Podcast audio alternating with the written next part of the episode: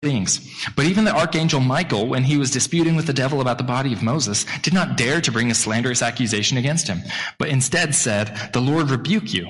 Yet these men speak abusively against whatever they do not understand, and what things they do understand by instinct, like unreasonable animals, these are the very things that destroy them.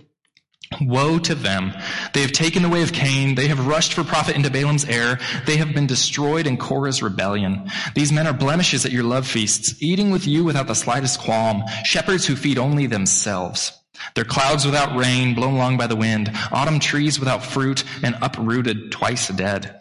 They're wild waves of the sea, foaming up in their shame, wandering stars for whom the blackest darkness has been reserved forever.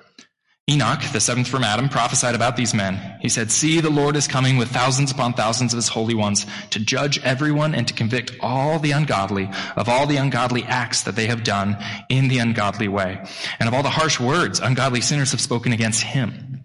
These men are grumblers and fault finders. They follow their own evil desires. They boast about themselves and they flatter others for their own advantage. But, dear friends, remember what the apostles of our Lord Jesus foretold. They said to you, in the last times there will be scoffers who will follow their own ungodly desires. And these are the men who divide you, who follow mere natural instincts and do not have the Spirit. But you, dear friends, build yourselves up in your most holy faith and pray in the Holy Spirit. Keep yourselves in God's love as you wait for the mercy of our Lord Jesus Christ to bring you to eternal life. And be merciful to those who doubt. Snatch others from the fire and save them. To others, show mercy mixed with fear, hating even the clothing stained by corrupted flesh. And to him who is able to keep you from falling and to present you before his glorious presence without fault and with great joy. To the only God our Savior be glory, majesty, power, authority through Jesus Christ our Lord before all ages, now and forevermore. Amen. Amen. This is God's holy word, you guys. You may have a seat. Thank you for standing as we read through that. But as you see, I want to just look at the effect that these false teachers seem to have had on the church here. Because essentially, a lot of things can lead to doubt in our lives. Um, some of the circumstances that we face, some of the grief, some of the uncertainty, some of the disappointments that we face in our lives. Uh, many people have sources of doubt come out of maybe they're studying something in the sciences and on the surface it seems like there isn't able to have like a meshed view of this way of science and a view of faith, and they have doubts in that way. Um, but what Jude is reminding us here, and what we see taking place in this church, is that doubt can actually even be a byproduct of being part of the church. Um, that essentially what was going on in this church that Jude was writing to has been the source of doubt for some people. Um, and I get this. I'm sure some of you have maybe seen this as well, um, where if you've ever been part of the church for any length of time, the longer you're part of a church, the more you see things, right? Um, you'll see some of the gossip, you'll see some of the fighting, you'll see maybe some of the politics that are involved, or maybe, like in this case, you've just seen blatantly bad teaching, just some terrible ideas, and the gospel being completely twisted. And these things can for a lot of us, become sources of doubt. For a lot of the people that we know, um, these have been some of the things that have led people away from the church, away from Christ, and to just doubt their faith. Um, I was talking to someone recently who I've invited to church quite a few times, and I was just reminding him again. I was like, hey, you know, I'd love to see you. I'd love for you to, to join us and get to meet some of these people. And he just quipped pretty quickly and said, you know, like, I really don't like the church. It's just full of hypocrites. Um, to which I always have to respond, like, that's okay. There's room for one more. We'd love to have you. Um, you know, but he got that I was joking. He knew that I wasn't serious, and he just began to explain that, like, you know, he's he's okay with Christianity. He's okay with Jesus. He just doesn't really like his ground crew. You know, like the classic thing that we've heard stereotypically over and over again. Like, yeah, I'm fine with Christ. I just don't like Christians. Right? And this this is something that we probably understand a bit. Um, I've met some Christians, so I get it. Um, I'm actually chief among them um, in terms of some of the people who maybe don't always make Jesus look very good. Like I am likely the source of doubt in somebody's life at some point. Um, and we have to recognize just this issue here that especially what was happening in Jude's context is that there seemed to be doubt that was birthed out of issues that took place in the church. And this is something that is obviously near and dear to God's heart. That this these issues taking place in the church even seem to be a source of people's doubt. Um, and it's often said that for every one mile of road, there's two miles of ditch, right? So we don't really know what the doubt was in that situation, but it's likely that people were probably falling off on one side where they might have fully believed what these false teachers were teaching. You know, it said that they were abusing God's grace for the purpose of sensuality, and it's likely that some people just bought onto that idea. And so they were probably doubting what the apostles had taught, the faith that was passed down to them by Jesus. And they were probably holding these ideas that these false teachers had taught in one hand and these ideas that they had been taught by others in another and thinking, mm, I don't know if I believe this because the false teachers are saying this. I doubt that that's actually a sin. And their doubt might have looked like that. Um, or it's possible that they could have been just questioning Jesus altogether, questioning their faith altogether. Um, it could be that they were so confused, disappointed, disgusted by what had happened in this context um, that there seemed to be these leaders who acted like they cared, acted like they were there to help, um, but really they were greedy, prideful. Jude has all those similes of the different comparisons to nature of what they were really doing. And this can lead people to doubt altogether. This kind of manipulation, this kind of betrayal. And I think we have all seen, probably time and time again, if we have been around the church for any number of time, that these two things are, are things that happen all the time. And people either falling off onto one side of thinking like, well, I was taught this and now I'm being taught that. I don't know what to believe. Or just the feelings of betrayal, feelings of manipulation that can lead people to doubt. This is a very common issue that it might seem really intense in Jude's day, but I guarantee you it still happens in ours as well. It was in 2016 that Dave Kinnaman, um, who's a researcher for Barna, he wrote a book called You Lost Me. And Dave Kinnaman, he said this. He was interviewing a lot of, Kayla, if you could flip through there and get to the Kinnaman quote there, but he was interviewing a lot of 18 to 29 year olds um, who had either recently left the church or who were thinking about it. And he was just asking them, like, what is going on? And at the end of his research, he kind of presented this where he said that there is a generation of young, young Christians who believes that the churches in which they were raised are not safe and hospitable places to express doubts. Many feel that they have been offered slick or half-baked answers to their thorny, honest questions, and that the institutionalized church has failed them. Um, and frankly, this, this is a tragedy. This is a tragedy, and I think the book of Jude is calling us to reverse that trend, and I think has a lot of good resources on how exactly we cannot do this exact same thing um, that has been taking place over and over again in many cases. Because Jude, he equips us to deal with that. And one of the ways that I think uh, we can often warp our theology into making an environment that is like this, what, what Kinnaman describes, is I think we can have a warped theology of thinking that doubt and unbelief are the exact same thing. And I think this is a really big issue because we have to recognize that doubt and unbelief are not the same thing. Um, that if you were to think about it in terms of belief being over here and unbelief over here, well, I think doubt is kind of in the middle. It's kind of that teetering on the edge. Doubt can certainly lead to unbelief, but it certainly isn't the same thing. Um, because you see, the word that's often used in the Bible for doubt is the Greek word diakrino, um, which essentially means to be separated or to be torn apart, to judge between competing ideas, to be torn in two directions. Um, in the Latin, it's the word dubitare, which just comes from the word two. It's kind of to be two-minded or to be pulled in two directions. And so when a person doubts, they're pulled in two directions. They have these two competing points of view that they're wrestling with. They're essentially sitting on a fence not knowing which side to jump off of.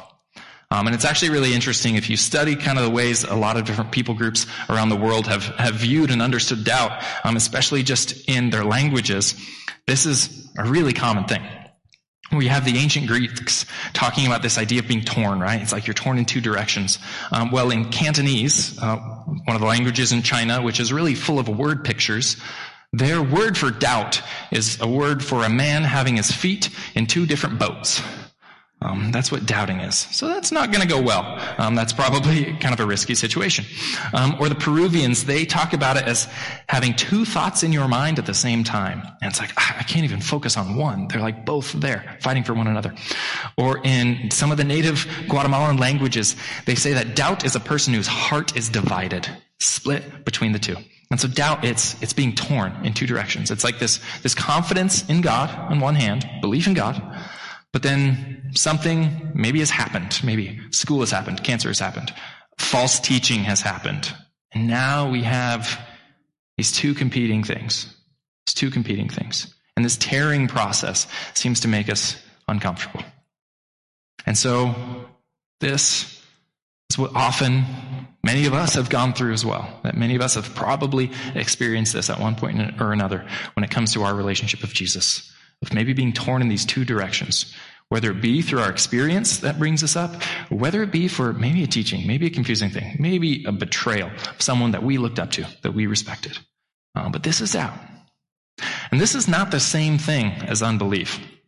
We'll get into that because Jude really helps us to understand what unbelief is. But unbelief throughout the scriptures is often a different word. It's usually the word apistia, uh, which is often just an unwillingness to believe. It's no trust, and it's often seen in scenarios as being no interest. Um, no interest in faith. And so doubt would say, like, I'm not sure about this, but I want to know, I'm seeking. And unbelief would say, like, I don't really care what's right. I just don't believe that. Um, doubt would say, like, I'm pursuing truth and I'm going to try to figure that out wherever it's going to lead. I just haven't found it yet. Uh, unbelief would say, like, I believe I've found truth and I'm pretty happy with this. Um, and it's not what this teaching is. And so in the context of Jude, we have to see that there really are these two groups, that these are two separate things. There is doubt and there's unbelief, and we can't equate them as being the same thing. Um, because there are the teachers, there are the people who seem to be twisting God's grace and Jude essentially says that they're doing so out of unbelief, right? They don't seem to be interested in teaching the gospel at all. As we've gone through many of their motivations, they seem to be just interested in manipulation, interested in their own gain. Um, it's in there that in the ESV it says that they were devoid of the Spirit, or he says that these are men without the Spirit. Um, they don't have the Holy Spirit, is what Jude is saying which is saying that they are not saved, that they don't even believe. They don't have this faith. They don't have the Spirit. And this is, this is the unbelief. This is one group here. But then there is this other group, and you have the people who are doubting that we get to at the end of the book there. You have people who have listened to these false teachers. James Jude's brother, he says that the one who doubts is like, it's like a wave getting blown around by the wind. Um, or Paul in Ephesians chapter 4, he says that people get blown around by every wind of doctrine and by deceptive teachers. And this is essentially what's happened here. That there were people in this church who these false teachers have come in with their deceptive ideas, with their twisting of the scriptures, and they've just blown these people around. And so now people are torn. They're doubting. They're struggling here. But they aren't. They aren't that one group of unbelief. They're these people who've been torn in two directions, who've been abused by these false teachers. And I think it's really important that we see the difference between the two. Um, because Jude gives us a really good Old Testament example of how we should view unbelief and how we see that. In verse 5, when he talks about uh, God delivering the people out of Egypt, right? Jude doesn't seem to want to give us help in like telling us citations, and he seemed to just be ranting and rambling. So he's not like reading these passages for us. He's just like, and they're like this, and they're like this, and they're like that. And in verse five, he reminded us about the Israelites in the wilderness, where he said, "Though you already know all this, I want to remind you that the Lord at one time delivered His people out of Egypt, but later He destroyed those who did not believe." So Jude is mentioning that these false teachers, they had unbelief. They didn't just have doubt, they had unbelief. And he's comparing them to the Israelites in the wilderness, which, if you just look through, there are a few more that I didn't include, but all throughout, as the Israelites were in the wilderness, unbelief was something that just marked them. Uh, when they first crossed out of the Red Sea, they're grumbling that God has brought them to a place with no water. The only water they have is bitter water, right? And then in chapter 16, they're complaining about how they had no food. It's like, man, we're out here in the wilderness. God's not going to provide for us. We have no food.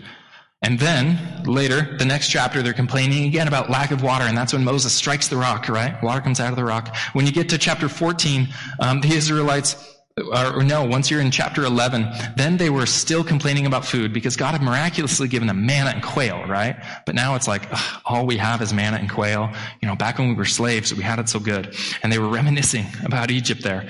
Then you get to chapter 14 and God says, hey, you're going to go into the promised land. You're going to take it. They had a report back from spies and it looks good. It's going to be hard, but it's doable. We can take it. And the people complain. They're like, no, we can't do it. We need to get back to Egypt. Later, we just looked at the story of Korah's rebellion, where they did this test to see if, you know, Korah and those guys should be the leaders. God opened up a hole in the ground. They fell into it. And then they complained that God's leaders just died. Um, and this is the picture of unbelief. And one of the most clearest examples that we have from this whole story that Jude has just cited that covers so many chapters is the one in Numbers chapter 14 there. Where in verse 2, it says that all the Israelites grumbled against Moses and Aaron. And the whole assembly said to them, if only we had died in Egypt, right? They're about to go into the promised land and they're like, what? Why couldn't we have died in Egypt or in the wilderness? Why is the Lord bringing us to this land only to let us fall by the sword? Our wives and children will be taken as plunder. Wouldn't it be better us, better for us to go back to Egypt? And so they said to each other, we should choose a leader and just go back to Egypt. And so here we see this is not doubt. this is not just questioning, how's God going to do this? How's God going to provide for us? Um, this is making a plan to straight up disobey God. We are making a plan to get out of here. God wants us to go in there. We're going to raise up a leader. We're going to head back to Egypt. And so they were not asking questions of, out of uncertainty. They were not asking God to show them how he's going to provide, how he's going to make this happen. They had made up their mind. They had made up their mind we don't trust what God is doing. And this is unbelief here. Um, and this is one of the things that you see in scripture is, as we've just talked about, even in prayer time, is that, that honesty, that, that even expressing doubt before God, even complaining to God in scripture is often viewed as worship.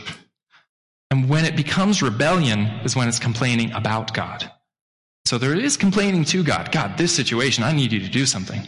And then there's this situation where it's complaining about God. God has just brought us out here to die. God's plan is the worst, which is what they were doing here. And you see, even in here, this difference between doubt and unbelief. Because one of the best pictures, I think, of, of healthy doubt in the Bible comes to us from Psalm 73. Um, the Psalms are full of this stuff. But there is an entire Psalm that two years ago in the summer we covered, if you remember that one. But in Psalm 73, it's the Psalm of Asaph. And I just want to read some of it for you to help you to see um, really this picture. Uh, hopefully, I didn't mess up all the slides on there. Uh, but in Psalm 73, if you find your way there, um, you get this picture of what doubt actually should look like and how to actually healthily process this. Where Asaph is saying, Surely God is good to Israel, to those who are pure in heart. But as for me, my feet had almost slipped. I had nearly lost my foothold. For I envied the arrogant when I saw the prosperity of the wicked. They have no struggles. Their bodies are healthy and strong. They're free from common human burdens, and they're not plagued by human ills. And so Asaph is saying, like, hey, God's good to his people, but I'm looking at all of the people who are not God's people, who don't believe in God, and their lives are great. Like, they're having fun. And so, why is my life harder? And he's struggling with these doubts. In verse 12, he says, This is what the wicked are like. They're always free of care. They go on amassing wealth. Surely in vain I've kept my heart pure and I've washed my hands of innocence. Like, what was the point of all this? He says, all day long I've been afflicted and every morning brings new punishments. If I had spoken out like that, I would have betrayed your children. And so Asaph is questioning everything. He's like, hey, I've been following God and it's making my life harder. Why am I doing this? He says, when I tried to understand all this, it troubled me deeply until I entered the sanctuary of God. Then I understood their final destiny, right? These people that he was jealous of that were causing him to question everything. He says, Surely you place them on slippery ground, you cast them down to ruin. How suddenly are they destroyed, completely swept away by terrors? They're like a dream. When one awakes, when you arise, right, you'll despise them like fantasies. They just go right away. And he says, When my heart was grieved and my spirit embittered, I was senseless and ignorant. I was a brute beast before you. He's now like repenting at this point. He says, Yet I'm always with you. You hold me by my right hand. You guide me with your counsel and afterward you will take me into glory.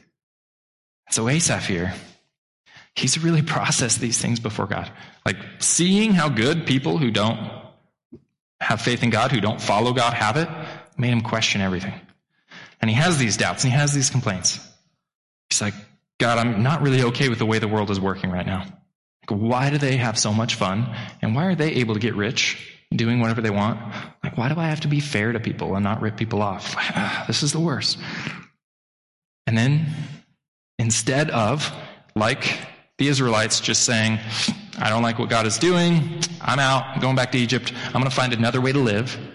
Asaph instead goes, God, I need to have a word with you. I, I need to express these things to you. Essentially, God, I'm coming over. Um, here's what I'm wrestling with. I want to talk to you. And he goes, he enters the sanctuary.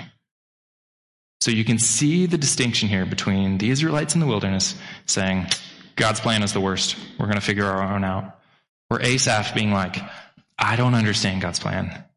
I need to meet with him face to face and hear what exactly is going on. And this, this is really important for us to understand. As we experience doubt in our own lives, as we see it work its way through our world, doubt and unbelief are two different things. And this really matters because oftentimes I think our prescriptions for unbelief would not be the same prescriptions that we would give to doubt. Um, because oftentimes we're typically given two options. When it comes to the kind of issues that Dave Kinnaman was addressing of how people don't feel like their doubts are really handled in church, um, oftentimes it's because we're given two, one of two options. One, it's either we just need to demonize our doubts completely, just suppress it, be quiet about it, don't address it, just ignore it. Or we idolize our doubt and we make everything about doubt, and it's really trendy now to just doubt everything. Um, but this first option, I would just say, is definitely not what Jude has in mind here for how to address the issue that's faced this church. Um, because this is what you see commonly in maybe some more legalistic, um, rigid churches where the environment is that doubters are just to keep it quiet, don't ask those questions, don't bring up those issues, don't wrestle with these things, or, you know, you could be judged, you could be silenced, you could even be ostracized, right? Um, and what often happens in these cases where we might demonize doubt and demonize these kind of wrestlings is that those questions are just suppressed. They're just put away. They're just hidden. Um, and oftentimes we just get afraid to ask questions, afraid that we'll be belittled, we'll be made fun of, or we'll even be maybe demonized and looked at as the enemy in this way. And I think this comes out of the misconception that doubt is the same thing as unbelief. And it's like, well, we got to fight and stand up for our faith. And it's like, well, doubt is not an obstacle to that. Doubt is not the op- opposite of that. And we have to recognize that if we demonize our doubt, we miss out on one of the best ways of learning that we do have. Right? The doubt is actually one of the best learning environments where, where we're supposed to grow. We're supposed to learn. We're supposed to actually understand our faith and have a grasp of what we believe um, the reality is that if we don't ask those questions and we just suppress those things, it's not that likely um, that we will actually get those answered in a good way because the world is going to be quick to offer those answers. The world's going to be quick to explain our doubts. And so we have to be a people within the church who are not afraid of those questions either, but who are able to ask those questions, to answer those things, right? I mean, there are all these questions that come up, right? Like we believe that there is a God who created all things. How do we know that? How do we know that? We should probably have a bit of a grasp, right? Or we kind of base our lives off a two to three thousand year old book. Is that wise? Why do we do that? Can we actually trust it? Right? Or this person says that thing's a sin, and then these people over here say it's not. How do we know? But what can happen in the situations where we demonize doubt is someone just brings it up. Hey, this person says this isn't a sin. And we can be all too quick to say, like, you know, belittling. How could you think that? You're smarter than that. Well, obviously that's wrong, or that's just not the way that we do things here. And I think we have to be careful in suppressing these. Um, because obviously that misses out on opportunities to learn. But this also just means that these doubts which have been suppressed, they're just going to reemerge later, probably even stronger. I think doubt's greatest strength is often secrecy, that these things are not brought up, these things are not addressed. So that's, that's one of the issues that we face if we think doubt and unbelief are the same thing. Um, but one of the other issues, and one that is increasingly common today, is idolizing doubt. Right? Uh, this is pretty trendy to just doubt everything, question everything. Uh, many are encouraged to put more trust in their doubt than in the things that they're doubting. Right? Um, we see it all the time in certain genres of, of podcasts and books. You've got really popular podcasts, you know, like the ex-evangelicals or the deconstructionists. Um, and it's pretty trendy. And I get kind of the sentiment of it. that there are important times in which maybe there are some things that are parts of our faith that shouldn't be. You know, some furniture items in the living room of our faith that maybe could get be getting rid of. Um, and so, in a sense, some of that can be done. Um, there is a bit of that, like cleaning and reorganizing of our beliefs, um, that probably should take place. Um, but the problem with some of the, the idolization of doubt, or even leading into this kind of uh, stream of thought that's often referred to as deconstruction, is it's not going to lead anywhere. It'll just lead to the bare bones, right? That the problem with it, aside from its ties to like literal Nazis like Heidegger, who he's actually the one who coined the, the term deconstruction. He actually was not a great guy. Um, but either way, one of the issues is that it'll just lead you to rock bottom. Like if we start deconstructing this building, uh, we're going to get rid of some things we probably should get rid of, like the carpet. Great, we should probably get rid of that. Um, but if you keep going, eventually there's nothing left, and there isn't even a foundation to stand on. And the problem is that sooner or later you will have to construct something. Like you'll have to live your life. You'll have to believe in something. You can't just doubt. You can't just deconstruct every relationship you have. Your spouse will not enjoy that kind of life, questioning, deconstructing everything they do. And the issue is if we tear everything down to the bones, you just won't be left with anything other than probably a personality cult with like one good podcast you do like, um, or you'll end up just making God out of your own image that agrees with everything that you like.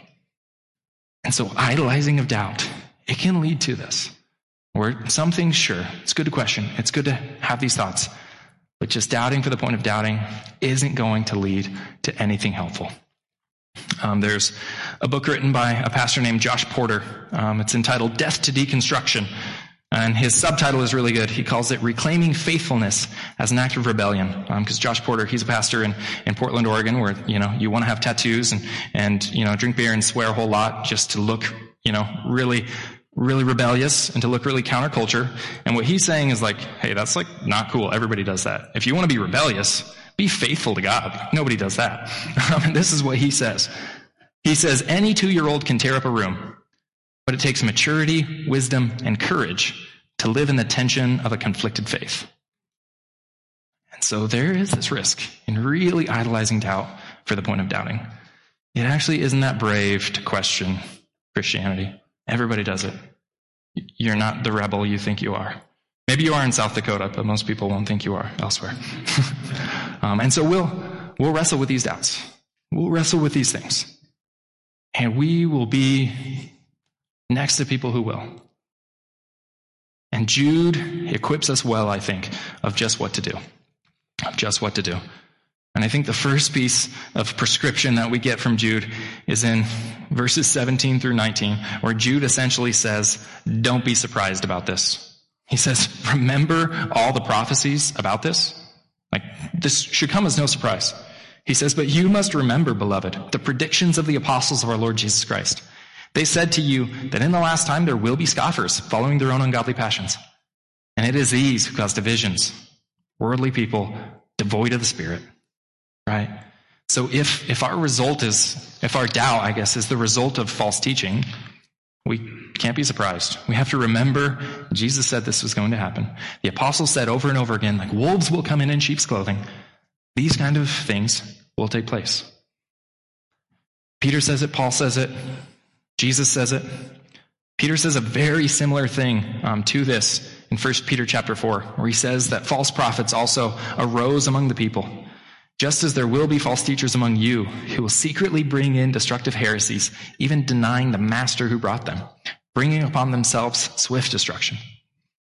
And many will follow their sensuality. And because of them, the way of truth will be blasphemed. And in their greed, they will exploit you with false words.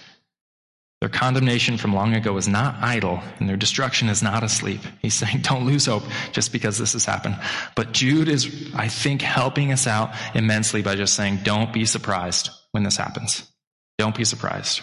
Remember that these issues that come about even within a church is not outside of God's control. And it's not something he didn't foresee. Like Jesus is still ruling, he's still reigning, and oftentimes we get so shaken up by maybe like a public leader who teaches something really dramatic or by a situation that takes place that really rocks our faith. And essentially what Jude is saying is, hey, don't be surprised by these sort of things. Right? These, these things shouldn't come as a surprise. Because, you know, Jesus says that he will build his church. And I think sometimes we get so distraught when, like, maybe a public celebrity or a leader, like, denounces their faith or teaches something so wacky, um, and we get scandalized and we think, like, man, I don't know what I believe anymore. But Jesus says he'll build his church. And what do you think he's going to build it with? He's going to build it with us. and what are we? We're sinners right? Um, and so I don't think that we can have our faith wrecked every single time um, when there isn't perfection in the church or when these things happen. Um, I think obviously there are stories that we've all heard in the media of, you know, extreme abuse and manipulation to these ends, and those, of course, need to be renounced and condemned, and those situations need to be grieved. Um, but the, the doubt and the wrestling that we face in that situation should never lead us to just throwing away the whole church or to throwing away Jesus. So our faith is not in these leaders anyway. Jude says, don't be surprised that this thing happened. Don't be surprised. We can't see these issues and then be willing to walk away from everything because of it. Essentially, it's this call don't let your don't let your doubt slide right to unbelief. Don't throw it all away just because of that doubt. And the Apostle Peter, I think one of his best moments, he essentially deals with this where it was, you know, in John chapter 6, it was this tense moment where people were walking away from Jesus. And Jesus looks at Peter and he says, Are you going to leave too? And Peter responds with, Where else would I go? Who else would I follow? I think this is one of Peter's best moments there. That you guys, you know, we can see the imperfection in the church, we can see the issues that might plague Christianity throughout the years, but where else would we go? What else is there? Uh, no new God is coming to save us. I'll warn you that. Jesus kind of cleared the field of other gods. Um, so you kind of have one option, the God revealed in Jesus Christ. Or like you can make a God around yourself, but that might be kind of disappointing. Um, or you can just follow along some of these false teachers. They would love to have your money. Um, but I think Peter's situation is a great example for us of just where else would I go? Who else would I turn to? Because um, that's what we're left with.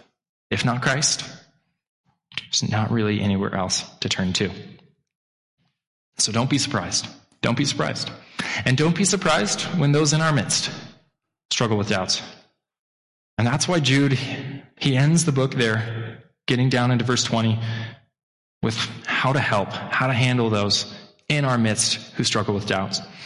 And he says that there are essentially three kinds of people, or, or those needing help those who have been harmed by these false teachers. Um, there's the doubting. There's those needing to be snatched out of the fire. And then there's kind of those to show mercy towards with fear. Um, and so this first, this first group, it's there in verse 20. It says, be merciful to those who doubt. Be merciful to those who doubt. Um, so these are the people who have been misguided. They're torn between the teachings that have been shared. Maybe they're torn because they have been betrayed and they've been manipulated. And so now they're wrestling. They're, they're waffling at this point. And Jude says, have mercy on them. Have mercy on them. Which I just want to show how intense this call from Jude is. Um, because Jude doesn't just say like, hey, be nice to them, be patient with them, you know, buy them a snack every once in a while. Jude says, have mercy on them.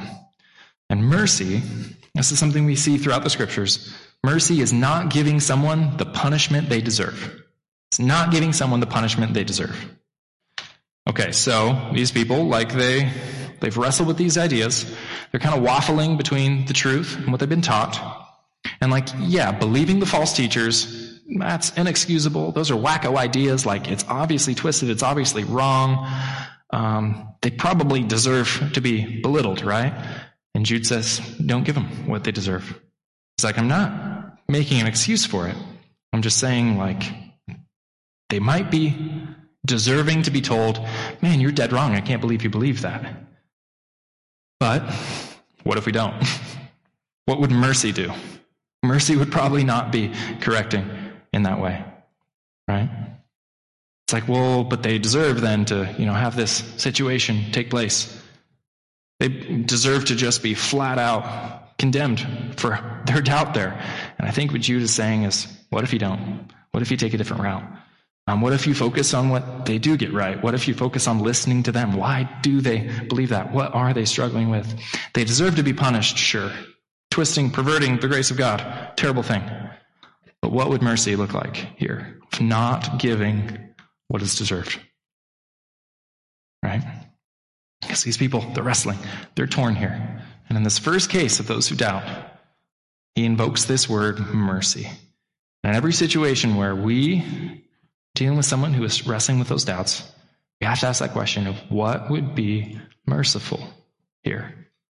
Regardless of what I know, you know, I got to stand for what the truth here. Sure. But what if he didn't give them what they deserved in that case? Be merciful to those who doubt. And then he has this second group here. He says, snatch out of the fire. There's this other group, save others by snatching them from the fire. Um, so these are people who are in the fire. They're on the wrong path. Um, they're towards heresy. They seem to kind of be in the error already. And this, I think, we've got to have a different approach to than Christians often have. Because if you think about the picture that Jude paints here for us, I imagine, okay, there's a house burning down, and there's someone sitting in the living room just thinking, like, this is fine.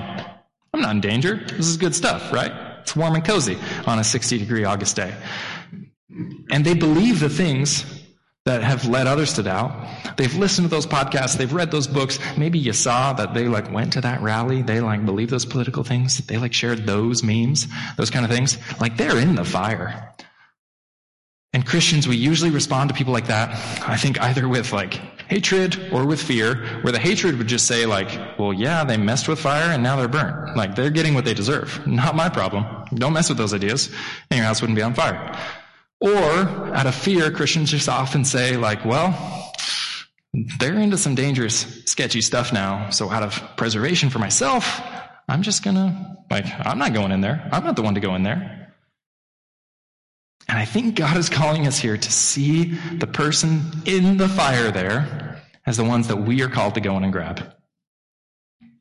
That if you have signed up to be a Christian, then you have signed up to be on God's search and rescue team. You have. And so I think we are not allowed to say they're getting what they deserve. Just shouldn't messed with fire. Not my problem. I know better. I wouldn't have had that happen with me. No, no, no. It's, it's your job to go after those people now. And I don't think we as Christians can say, that looks really dangerous. Like, I don't want to hurt myself. I don't want to get involved. No, no, no. I think it's our job to run towards that danger where people are and as Jude says, to snatch them out of the fire. Right? Whatever this looks like, I think we have to have this mindset of, of no excuses for helping others who believe these things. They're the ones getting tossed by the wind and the waves. And our job as followers of Christ is to be the ones to go in after them. Be the ones to go in after them. But he does have this third group. There is this third group where he says, Again, show mercy, but it's kind of tempered with fear, even hating the garment stained by the flesh.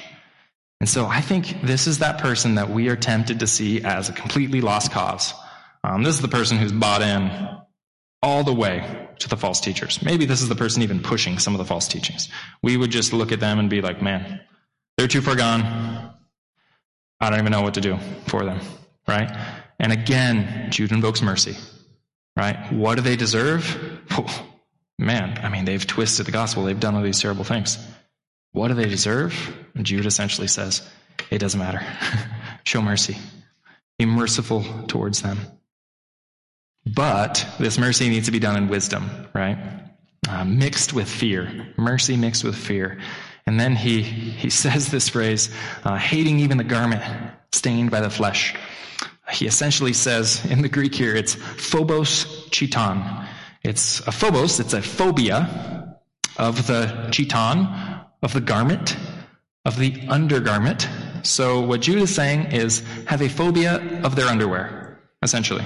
Um, this is what he's saying. The garment was the layer that you wore under your clothes, and phobos is a fear. And so Jude, scholars are kind of divided on what he's saying there. Um, but one is that this could be an allusion to leprosy and to how you would work with lepers. Um, where with leprosy, you know, your skin was rotting, flesh was kind of falling off, and it would literally stain or spot your clothes. And so it's kind of this idea of carefully working with someone with that kind of sickness where you're going to help in any way you can, but being careful, you know, not to touch the infected parts, not to touch the dirt there. Kind of a good rule of thumb that you always have in a public place is if you find an article of clothing and it's wet and it's not yours, don't touch it, right? That you're trying to help, but you're being careful in the same sense. And so it could be this allusion to leprosy here, where you're looking for ways to help, but carefully, not just grabbing and getting all mixed up in it. But some scholars do think that this is a very specific allusion to the sin that was being done. Um, we know that they were encouraging some kind of wild sexual behaviors, and so some speculate they could have possibly had like a, a special underwear that they were going around wearing to kind of let everybody know what they were into. There are cases like that in the area.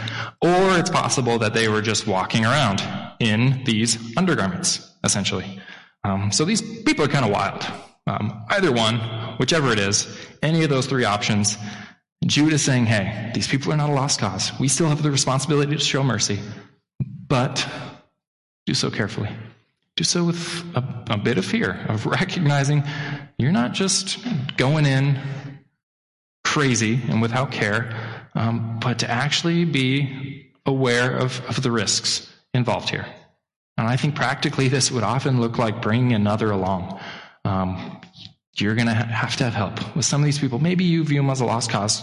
God is saying, we don't give up here, but we don't just barge in without any care. That there still is this risk, still is this risk. And so this is how Jude says um, to deal with this.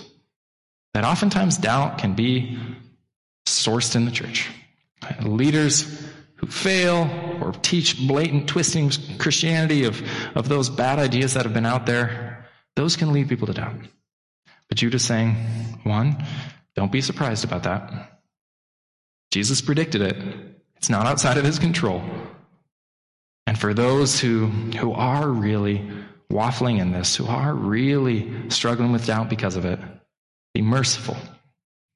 Save others by snatching them from the fire. Show mercy mixed with fear to some. And he's invoking this call to mercy because I think, as we know, that no one is more merciful to the doubter, to those wrestling, than Christ. And so, if going through this, you haven't been thinking of others who are doubting, you've just been thinking of yourself, then would you just hear Christ's mercy for you? He's calling us to be merciful because of his mercy on doubters. Just like Nick in earlier with, with Thomas d- doubting Christ there, because he didn't get to see him like the disciples did. And then when he finally showed up, Jesus didn't say, Well, guess what? You're fired as a disciple. Sorry you didn't have the faith. No, no, no. He said, Thomas, look, touch. This is Christ's posture to you in your doubt. And so we're going to close here in prayer as we move into worship.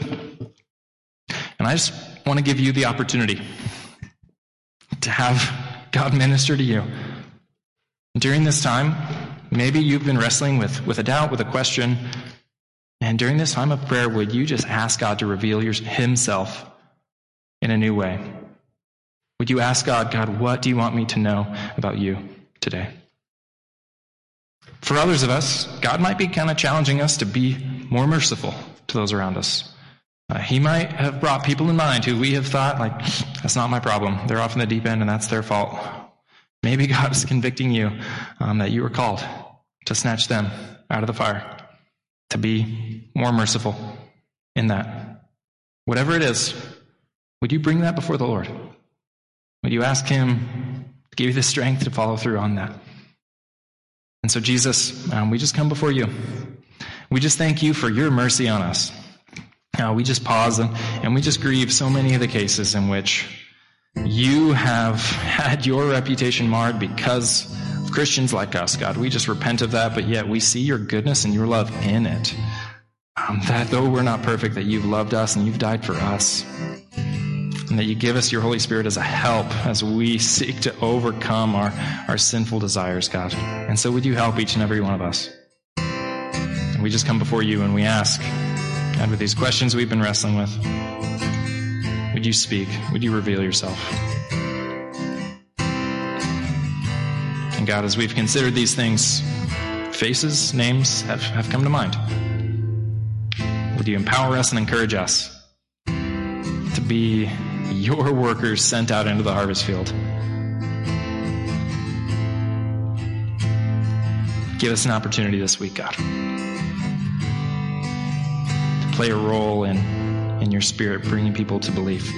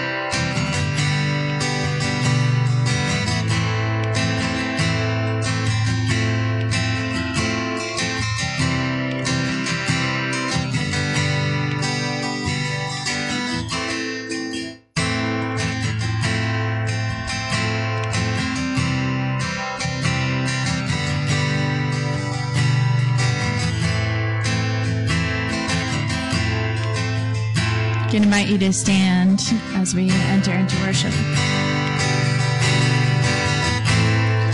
God of Abraham, you're the God of covenant, of faithful promises.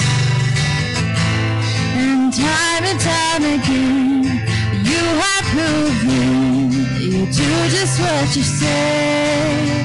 Though the storms may come and the may blow, I'll remain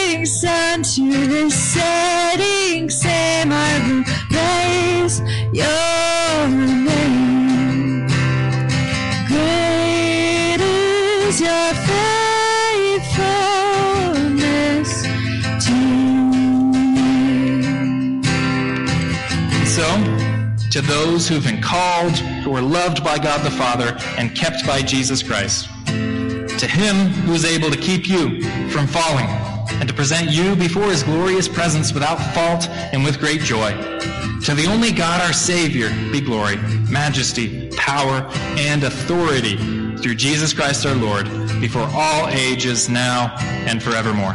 So thank you for being here this morning, Common Ground Church. Grace and peace. Have a wonderful week.